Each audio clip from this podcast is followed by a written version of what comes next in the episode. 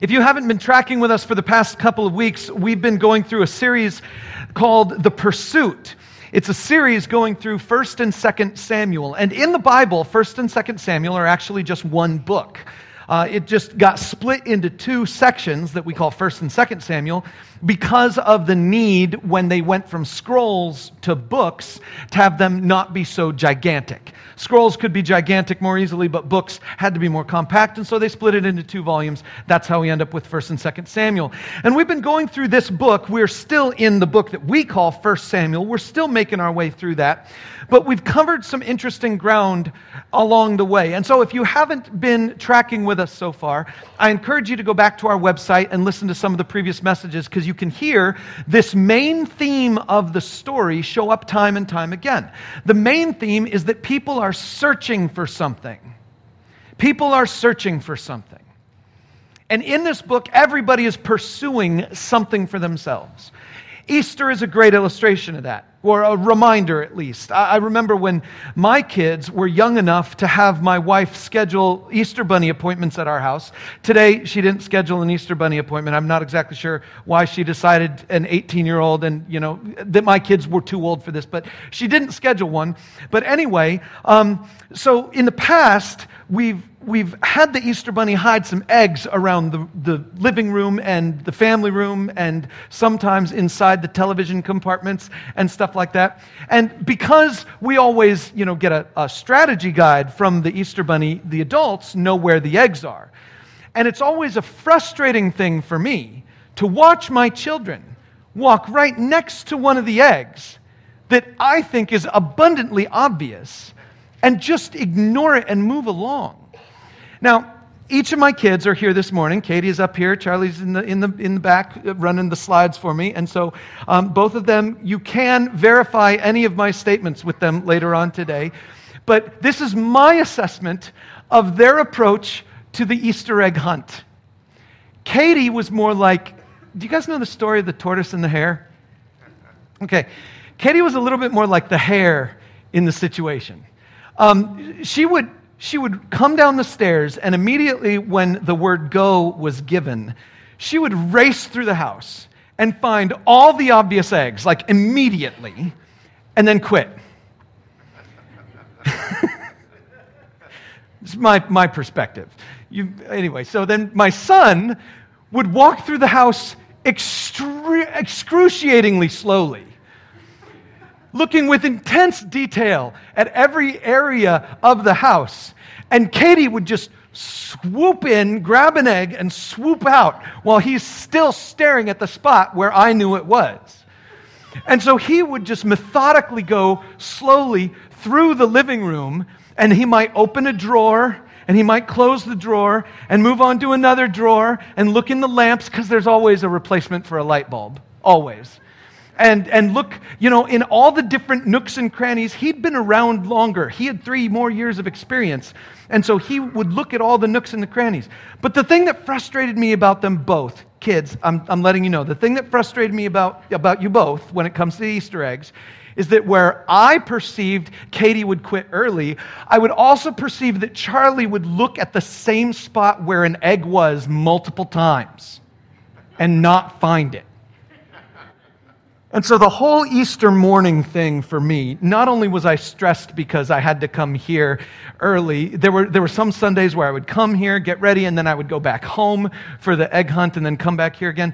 And so all I want is I want the eggs to be found fast. And so I'm there, and the whole time I'm just like, ugh. And so I'll stand next to one of them, and I'll just be like, And the thing about Easter egg hunting is that we all have our own perspective because we all have our own motivations. And some of us are just in getting the easy thing fast. And some of us are willing to work harder for the better thing. But in every case, the pursuit during Easter is supposed to remind us of something about God. It's supposed to remind us that God is in pursuit of us. There's this verse that we've looked at a number of times in the books of Samuel that says this, from 1 Samuel chapter 13, 14. It says this, "The Lord has sought out a man after his own heart and appointed him ruler of his people." Now, we know that that is talking about David. But this is Samuel speaking these words to a guy named Saul. And he says to Saul, "You have not followed God, and so God has abandoned you. He no longer wants you to be the king. The Lord has sought out a man after his own heart." And what that means is God is on the hunt for a person who's after him. God is after someone who would be after him. The word "after" has both of those meanings there. It means that David, for some reason, kind of reflected the heart of God. He was after God's heart. But it also means that David was a person who was pursuing God. And so God pursues the one who pursues him. Now, we are here on Easter Sunday, and Easter Sunday is one of those Sundays that reminds us of some pretty dark times. And so if you don't hear anything else that I say today, if you don't remember anything else that I say, if you forget everything from today, I want you to remember these two things right up front. These two things. If you seek God, He will find you. And it's because He loves you. If you seek God, He will find you because He loves you. There's so many different stories we could look at to illustrate this point. But I'll start with just this obvious truth. This doesn't mean that God is always going to make our lives easy.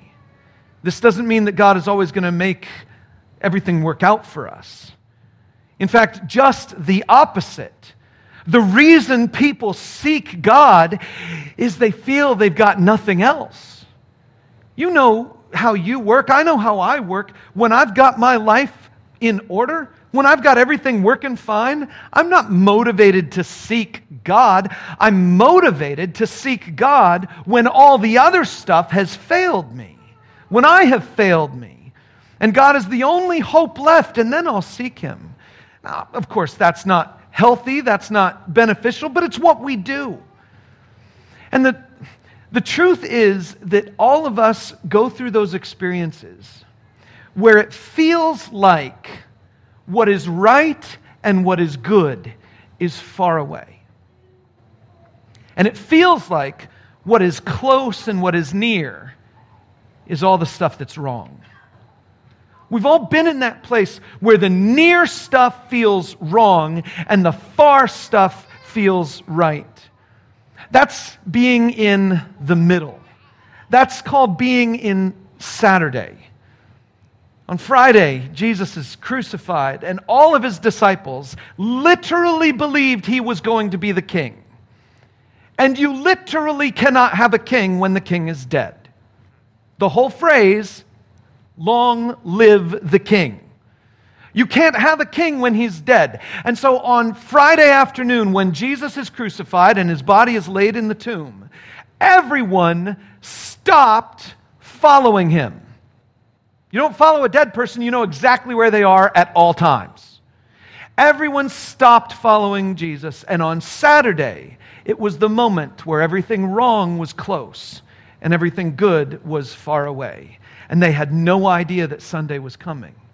And it's in the middle place. It's in that dark place. It's in that scary place where we need the reassurance that God still loves us, where we need the reassurance that if we seek God, He will come to that place and find us. He's not going to wait for us to get out of our own darkness for Him to show up. He's going to come to that place of darkness, find us, and do exactly what we couldn't do for ourselves. We're going to pick it up in 1 Samuel chapter 21, I want you to flip there because this story that we read today is amazing for a couple different reasons.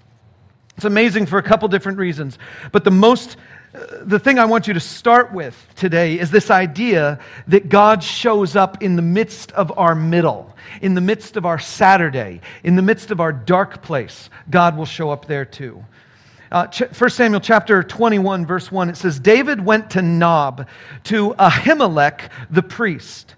Ahimelech trembled when he met him and asked, why are you alone? Why is no one with you? Quick pause. If you were here last week, you remember that King Saul, the king, got really mad at David.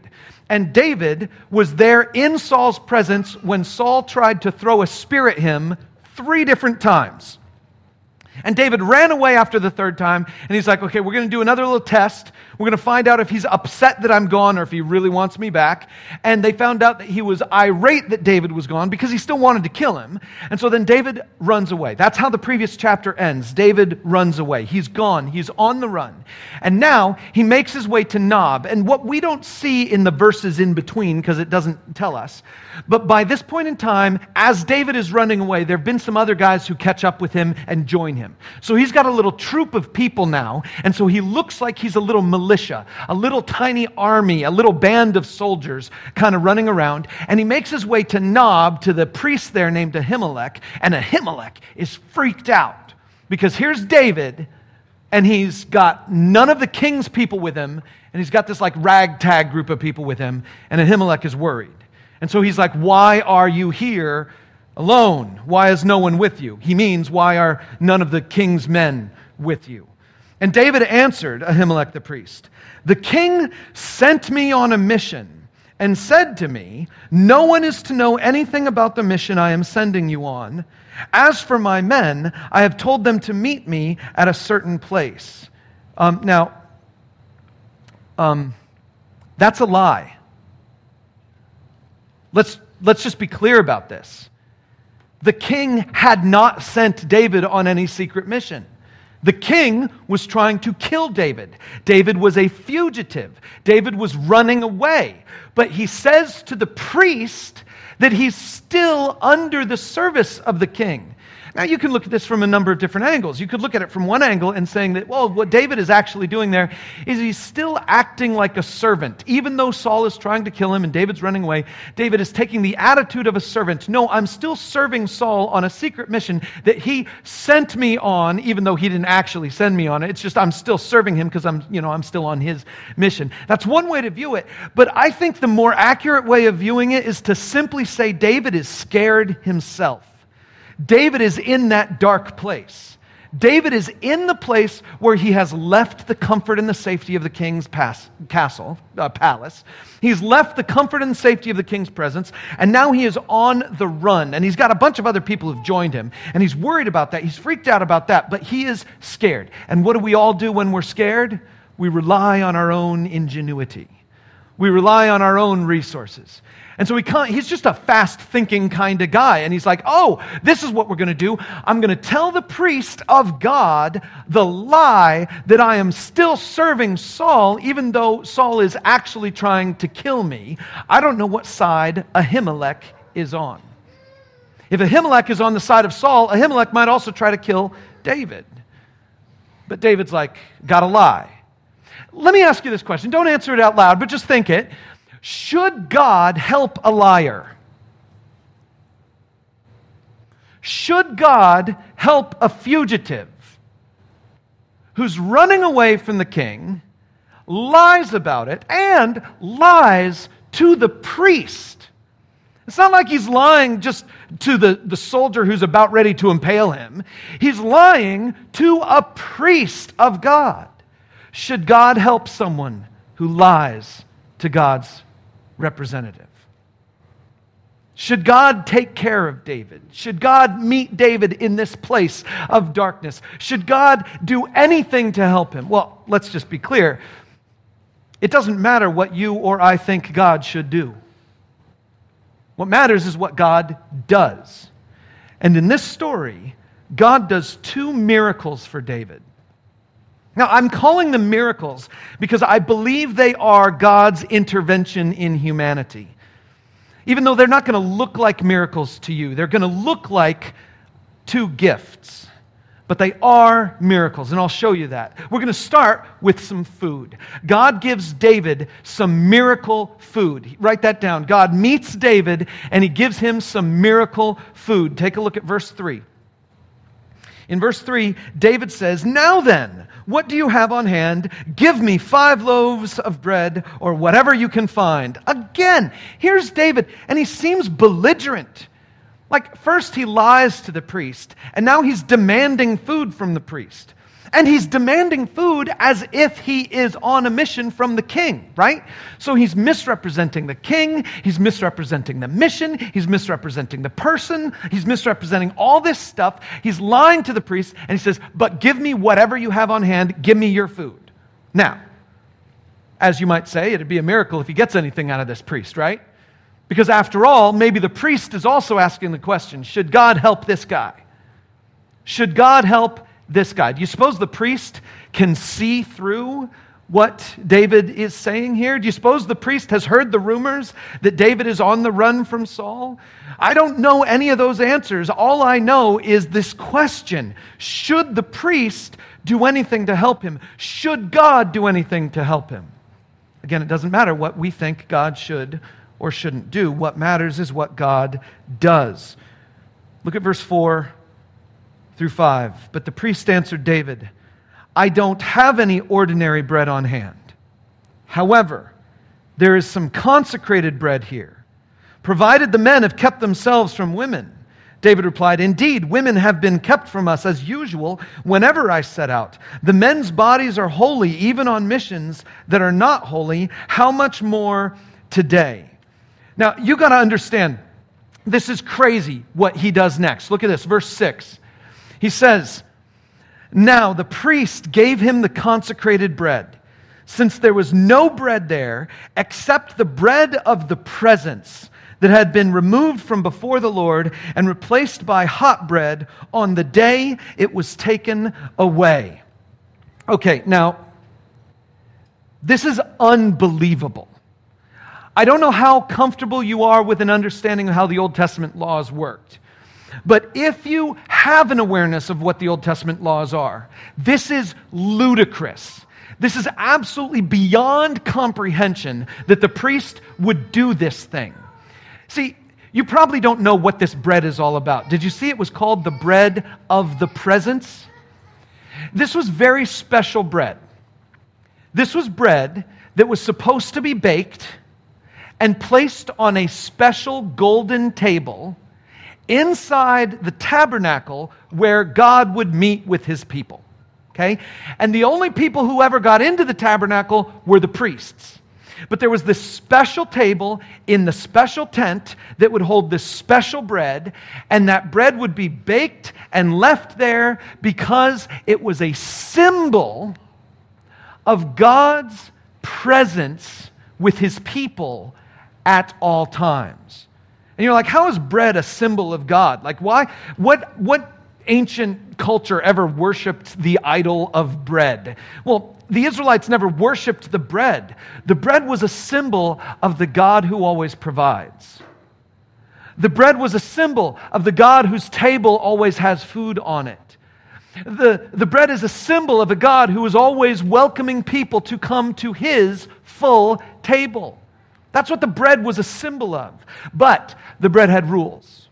And back in Leviticus 24, we find out one of those rules. Let me share it with you. 24 verse 8 says this, "This bread is to be set out before the Lord regularly, Sabbath after Sabbath, on behalf of the Israelites as a lasting covenant. It belongs to Aaron and his sons." Aaron was the first high priest. All of his sons were the priests and high priests that came after that, who are to eat it in the sanctuary area because it is a most holy part of their perpetual share of the food offerings presented to the Lord. Here's the rule. Every Sabbath, the bread gets replaced with new bread. Rule number 2, the previous bread that is taken off the table. Now, again, this sounds a little weird. I mean, having Sabbaths only come once a week, you know, and so that means they're only putting out new bread at the beginning of the week. If you did that here in Indiana with any of the bread you buy from the stores, it's going to get all nasty and fuzzy by the end of that week. But remember, this is in Israel, okay, desert, completely dry, arid conditions in a lot of ways. Plus, they're also not using the kind of ingredients that we use for our bread, so they don't have this big, fluffy, you know, soft stuff. It could have been crackers, it could have been something else that they were using, and that kind of stuff might get stale after a week, but it's not going to get fuzzy. Anyway, you put it out on Saturday, the Sabbath day for them at the time. You put it out, you take the other stuff away, and then the priest and his family eats it. Only the priest and his family eats it. Do you know what happens when something a priest is supposed to touch is touched by someone else? They die. There's this one story of, in fact, it's later. We're going to find it in a few weeks, maybe a month. There's the story of the Ark of the Covenant of God being brought back towards Jerusalem. And the cart that it's on hits a bump, and the ark begins to wobble. And there's a dude named Uzzah who's worried that the ark is going to fall, and so he puts his hand out to stabilize the ark, and he touches the ark, and he dies. Oh, and it's not just that. What is the day they changed the bread? Do you remember from the passage? What day did they change the bread? They changed it on the Sabbath, right? And so this bread, he's still got some. It said there in the passage, in Samuel, it said in the passage that he had some of this bread of the presence, which is always changed on the day that the new bread is made, and he's got some of this leftover bread that he can give to David, that he does give to David, but why is there still bread there unless this is the day it was changed? That means this is probably the Sabbath. That means David and all his men are traipsing around this area on the Sabbath, the day you're not supposed to do any work. That means David is doing the wrong thing on the wrong day in the wrong place, asking the wrong guy for the wrong stuff, and he's lying to make it happen. Should God help a guy? Well, we already saw he did. David took the bread, and he didn't die. David and his men are doing some work on their Sabbath day, and he didn't die. God is doing a miracle in this moment to not do the miracle of judgment. Does that make sense? Ordinarily, God would do the miracle of judgment on a person like this, and God is doing the other miracle of not giving judgment on a person like this. And some people are like, well, David's this great guy. Of course, you know, God's going to do whatever God wants. No, God is a great God. He doesn't have to fall in line with something that David wants. But that's just the first miracle. The second miracle is that God is going to give David a miracle sword. You might know which sword I'm going to talk about here, but let's find it in the passage. We're going to pick it up in verse 8. Verse 7 is a verse we're going to come back to in a couple weeks because verse 7 tells us about the mole in the story, but we don't have time to get into that today. So verse 8, David said to Ahimelech, "Don't you have a spear or sword here? I haven't brought my sword or any other weapon because the king's mission was urgent." Another lie. Because the king's mission was urgent.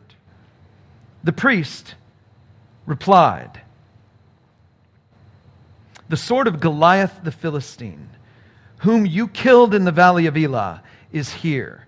It is wrapped in a cloth behind the ephod. If you want it, take it. There is no sword here but that one." David said, "There is none like it. Give it to me." This is a miracle sword, but before I tell you about the sword, I need to tell you about that ephod thing. See, this is weird. This is weird. Ahimelech, we don't know why. Ahimelech has the sword from Goliath. If you remember the story, you kind of know what the Goliath story really was all about and what that sword was all about. I'm going to actually read it in just a little bit. But Ahimelech, for whatever reason, has that sword. But this is the cool part. You got to understand this. The sword is wrapped up, tucked in a corner, hiding behind the ephod.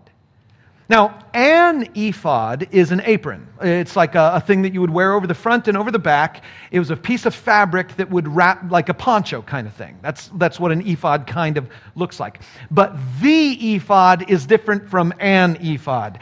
The ephod was a specific piece of linen ephod fabric that the priest would wear, and it had a specific pocket in the front of it that would hold two things called the Urim and the Thummim.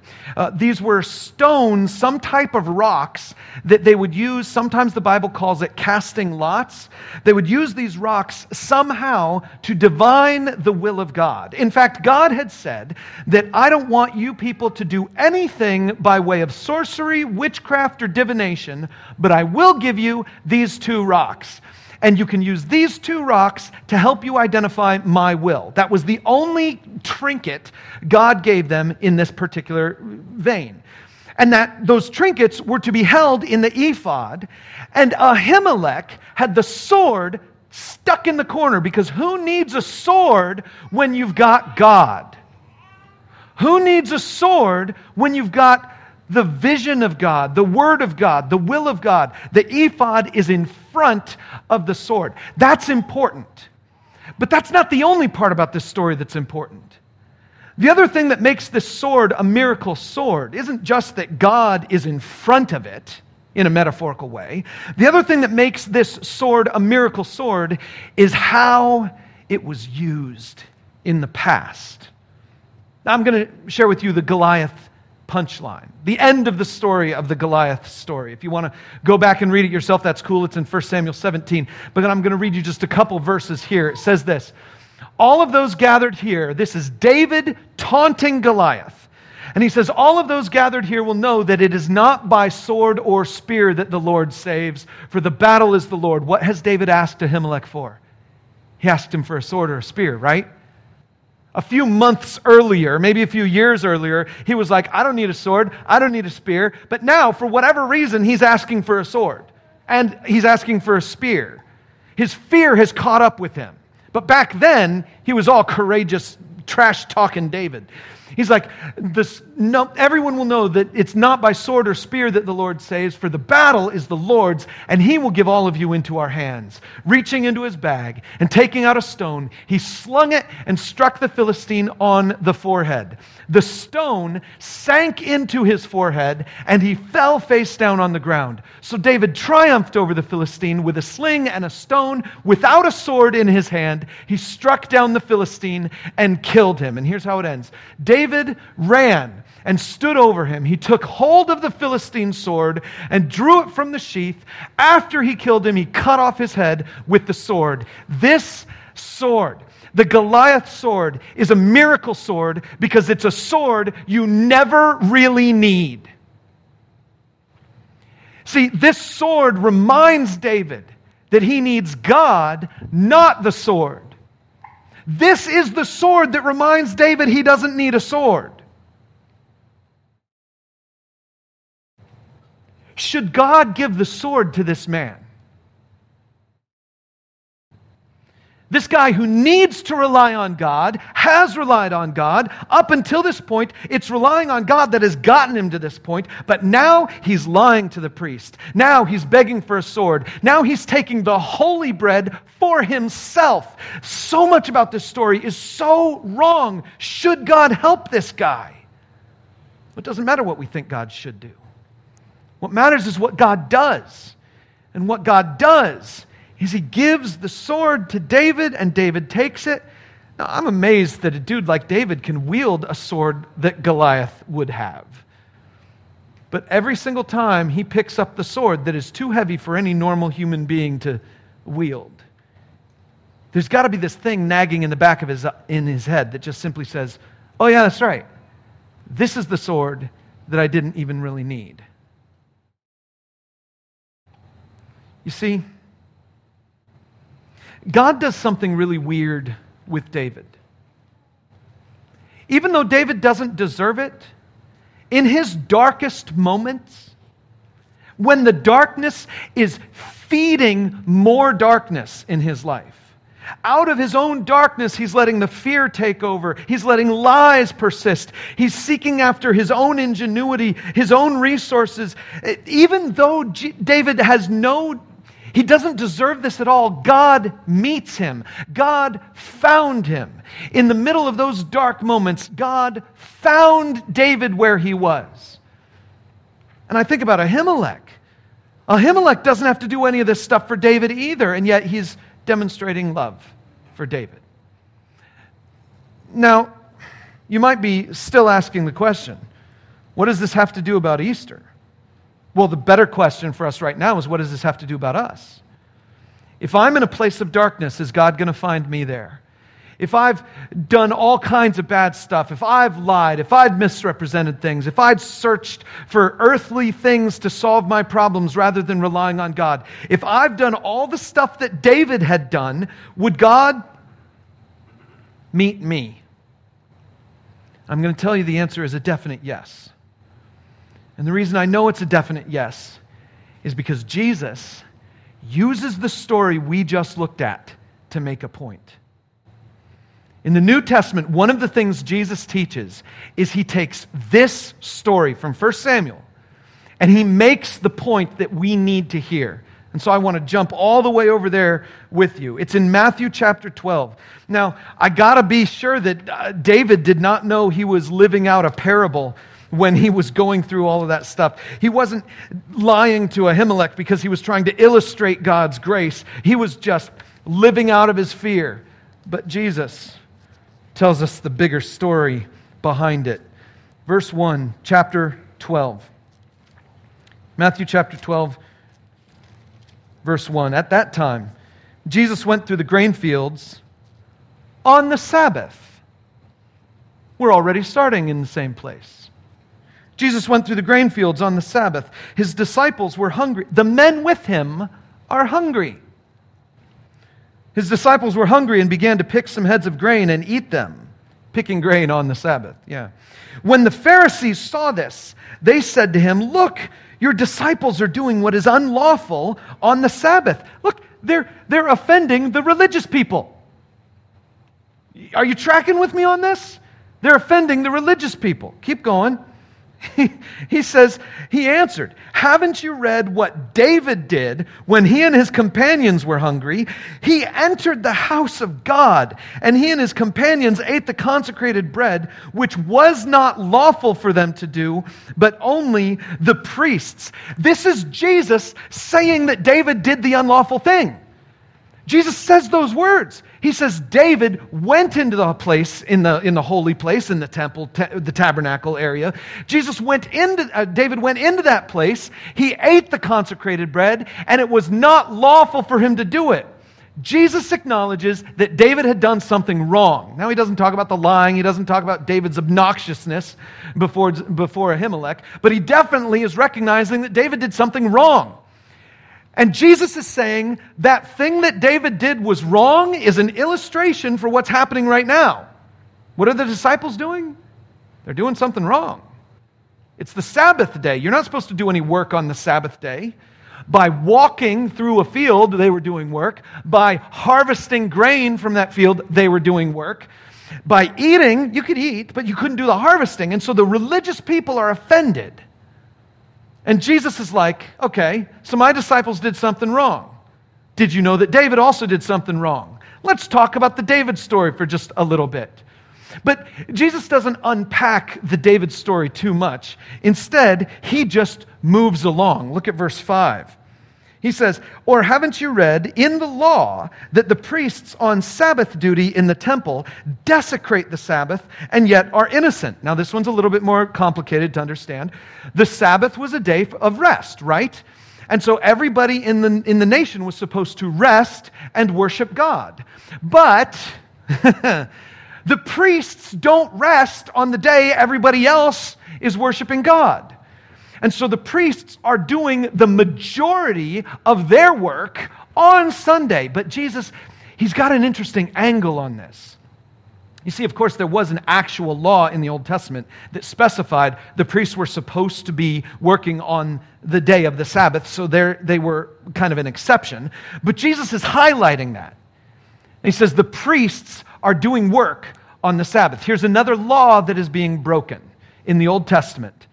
In fact, it's being broken by God Himself in the Old Testament.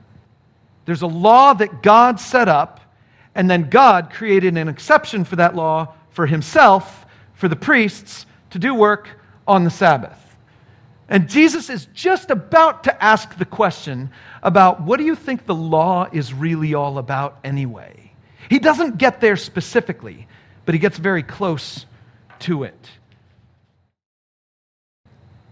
This isn't a blank, but it's something I want you to know. Throughout Scripture, you're going to find that God, throughout Scripture, Old Testament, New Testament, He doesn't ever work on the basis of law. He always works on the basis of people. Even when there is, like, strong law, He's always working on the basis of people. But read a little farther, verse 6. Jesus says, I tell you that something greater than the temple is here. What? The temple is a symbol of God. There's nothing greater than... the temple is the thing on earth that is greater than anything else on the earth except God Himself. God inhabits the temple, so they thought. And so Jesus is saying there's something now that's greater than the temple. There's only one thing that's greater than the temple, and that's God Himself. And Jesus says that thing is here, right now, right here. Something greater than the temple, code word, God, is right here, right now. Now, if the people got offended over the whole Sabbath thing, they should get offended over this whole blasphemy thing that Jesus, claiming to be God right here in this moment. But He says something greater than the temple is here. And verse 7, if you had known what these words mean, I desire mercy, not sacrifice, you would not have condemned the innocent. For the Son of Man is Lord of the Sabbath. There are two things going on here. One is a bookend. Jesus says something greater than the temple is here, and He also says that He is Lord of the Sabbath, which in other words means that He's in charge of the law of God, which in other words means that He's God. So He says, I'm greater than the temple. I can make decisions that surpass the entire religious establishment. And He also says, and by the way, I'm in charge of the Sabbath. I can decide what people do on the Sabbath. And I'm going to come back to that in just a bit. But it's the thing in the middle of the bookend that I want to just settle in on with you for just a moment. He says, if you knew what this meant, I desire mercy, not sacrifice. You might know that comes from the Old Testament. Jesus is quoting something. So let me show it to you from the Old Testament. It's in Hosea chapter 6. It says this, for I desire mercy, not sacrifice, and acknowledgement of God rather than burnt offerings. Burnt offerings are the rule. Mercy is the better rule. Sacrifice is the law. Mercy is the better law. See, what Jesus is trying to say here is that in the context of all of the Bible, the context of the Old Testament, New Testament, God has always been the same. God is always a God for whom love trumps law. Love trumps law. That's just who God is. God is never the God who says, you know what, I made this law, I'm going to have to stick with it even though it's going to hurt some people. God never does the, I made this law, wish I could change it, but it's my law, got to go with it. That's not God. God never prioritizes law over love. Love always wins over law. Love trumps law. That's the way it is with God. But then Jesus does this other thing where He says, oh, and by the way, I'm standing here. I'm the one who is Lord of the Sabbath. I'm the one who is greater than the temple. So guess what? Jesus is saying that He is Lord and He trumps law. So if you know Jesus and you know love, law doesn't matter. If you're following Jesus and you're following His path of love, law doesn't matter. And so Jesus is like, okay, so it's the Sabbath. The guys are eating on the Sabbath. Yeah, they're breaking the law. I don't care. They're hungry, and I love them. David is lying to the priest. David is asking for a spear and a sword. And Jesus says, don't you get it? We love people. So what if the law says you don't need to eat that bread? The guys are hungry. It's fine. Eat the bread. With God, that's just the point Jesus is trying to make. Love trumps law. And Jesus is Lord, and He trumps law. Let's finish this up. This section is just amazing. Verse 9. Going on from that place, he went into their synagogue, right into the midst of their religious establishment. And a man with a shriveled hand was there. Remember, it's still the Sabbath. Looking for a reason to bring charges against Jesus, they asked him, is it lawful to heal on the Sabbath? Stupid question. Wrong question. We don't care if it's lawful or not, right? Law doesn't matter. Law is insignificant. And so this is what Jesus answers. Is it lawful to heal on the Sabbath? Listen to this, verse 11. He said to them, if any of you has a sheep and it falls into a pit on the Sabbath, will you not take hold of it and lift it out? How much more valuable is a person than a sheep? Therefore, it is lawful to do good on the Sabbath. It's lawful to do a good thing. It's lawful to show this guy some love. That's what's lawful. I don't care what's written in the text. Love trumps law. And then he said to the man, stretch out your hand. So he stretched it out. And it was completely restored, just as sound as the other. But the Pharisees went out and plotted how they might kill Jesus. Don't let this slip your attention. It's the law of love that got Jesus crucified.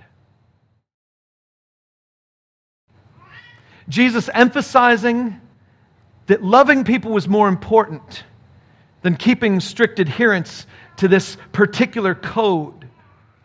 That following Jesus was more important than keeping strict adherence to this particular code. Because Jesus put love over law, they killed him. And you and I aren't any different. There's nothing more offensive in this world to people of power than love trumping law.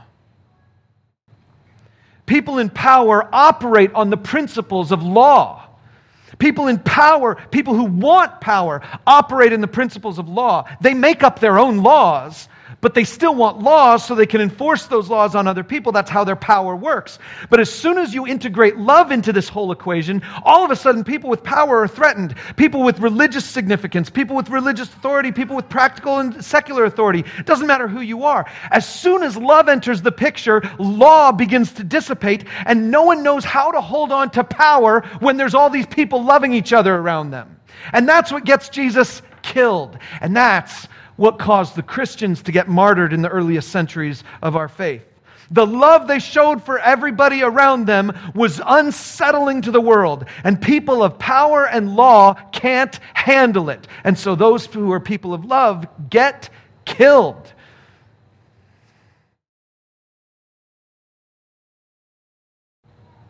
Verse 15.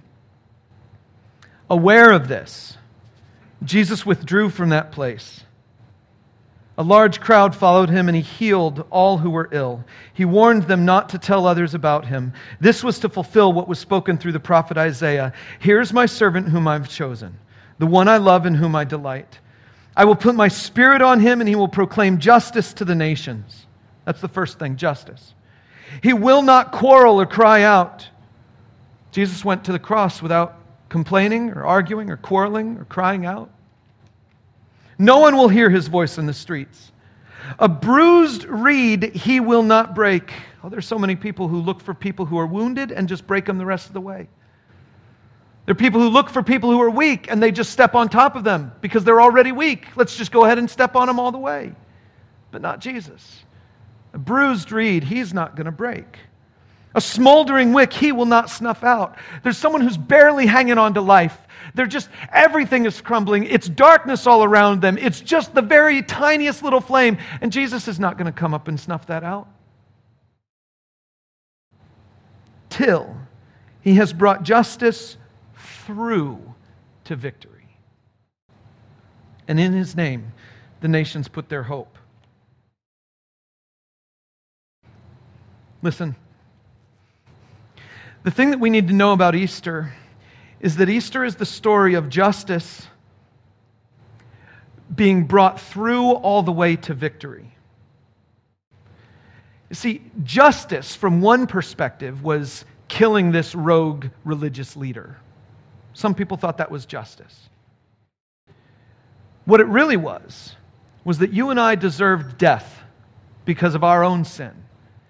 You and I deserve punishment from God because of all of the stuff that we've done to lie and steal and cheat and convince other people that we're better than we actually are and all of that stuff. Because of all the bad stuff that we've done, all of the ways we've manipulated the people around us, all of the ways we've tried to manipulate God, because of all that bad stuff, we deserve judgment. We don't deserve the special bread. We don't deserve the amazing miracle sword. We don't deserve any of that stuff. But Jesus took the punishment for us. That's a different kind of justice. That's punishment being served on the wrong person so that we could be lifted up away from it. God works our justice on him, but he doesn't stay dead. He brings that justice all the way through to victory, to resurrection. Now, I know for you and for me, all this stuff, it can feel really kind of scary. It's like, well, wait a minute. If I become a person of love, people are just going to walk all over me. And I'll say, okay, let's just cover two very basic fundamentals. Number one, Jesus is Lord and his law is love. That's the first basic fundamental. If you're taking notes, write that down. Jesus is Lord and his law is love. So if you get nothing else out of this, you get this idea that Jesus is in charge of you, and the one thing he wants is for us to be people of love. But there's more. And this comes from 2 Corinthians chapter 5, verses 14 through 15. I'll put it up here. For Christ's love compels us, because we are convinced that one died for all, and therefore all died. And he died for all, that those who live should no longer live for themselves, but for him who died for them and was raised again. Paul's point is that Jesus died for you. You didn't deserve it. Jesus died for you and for me, because God has always operated on the basis of love, not law. And there was a law that put you in danger of punishment. But there's a God who loves you too much for that.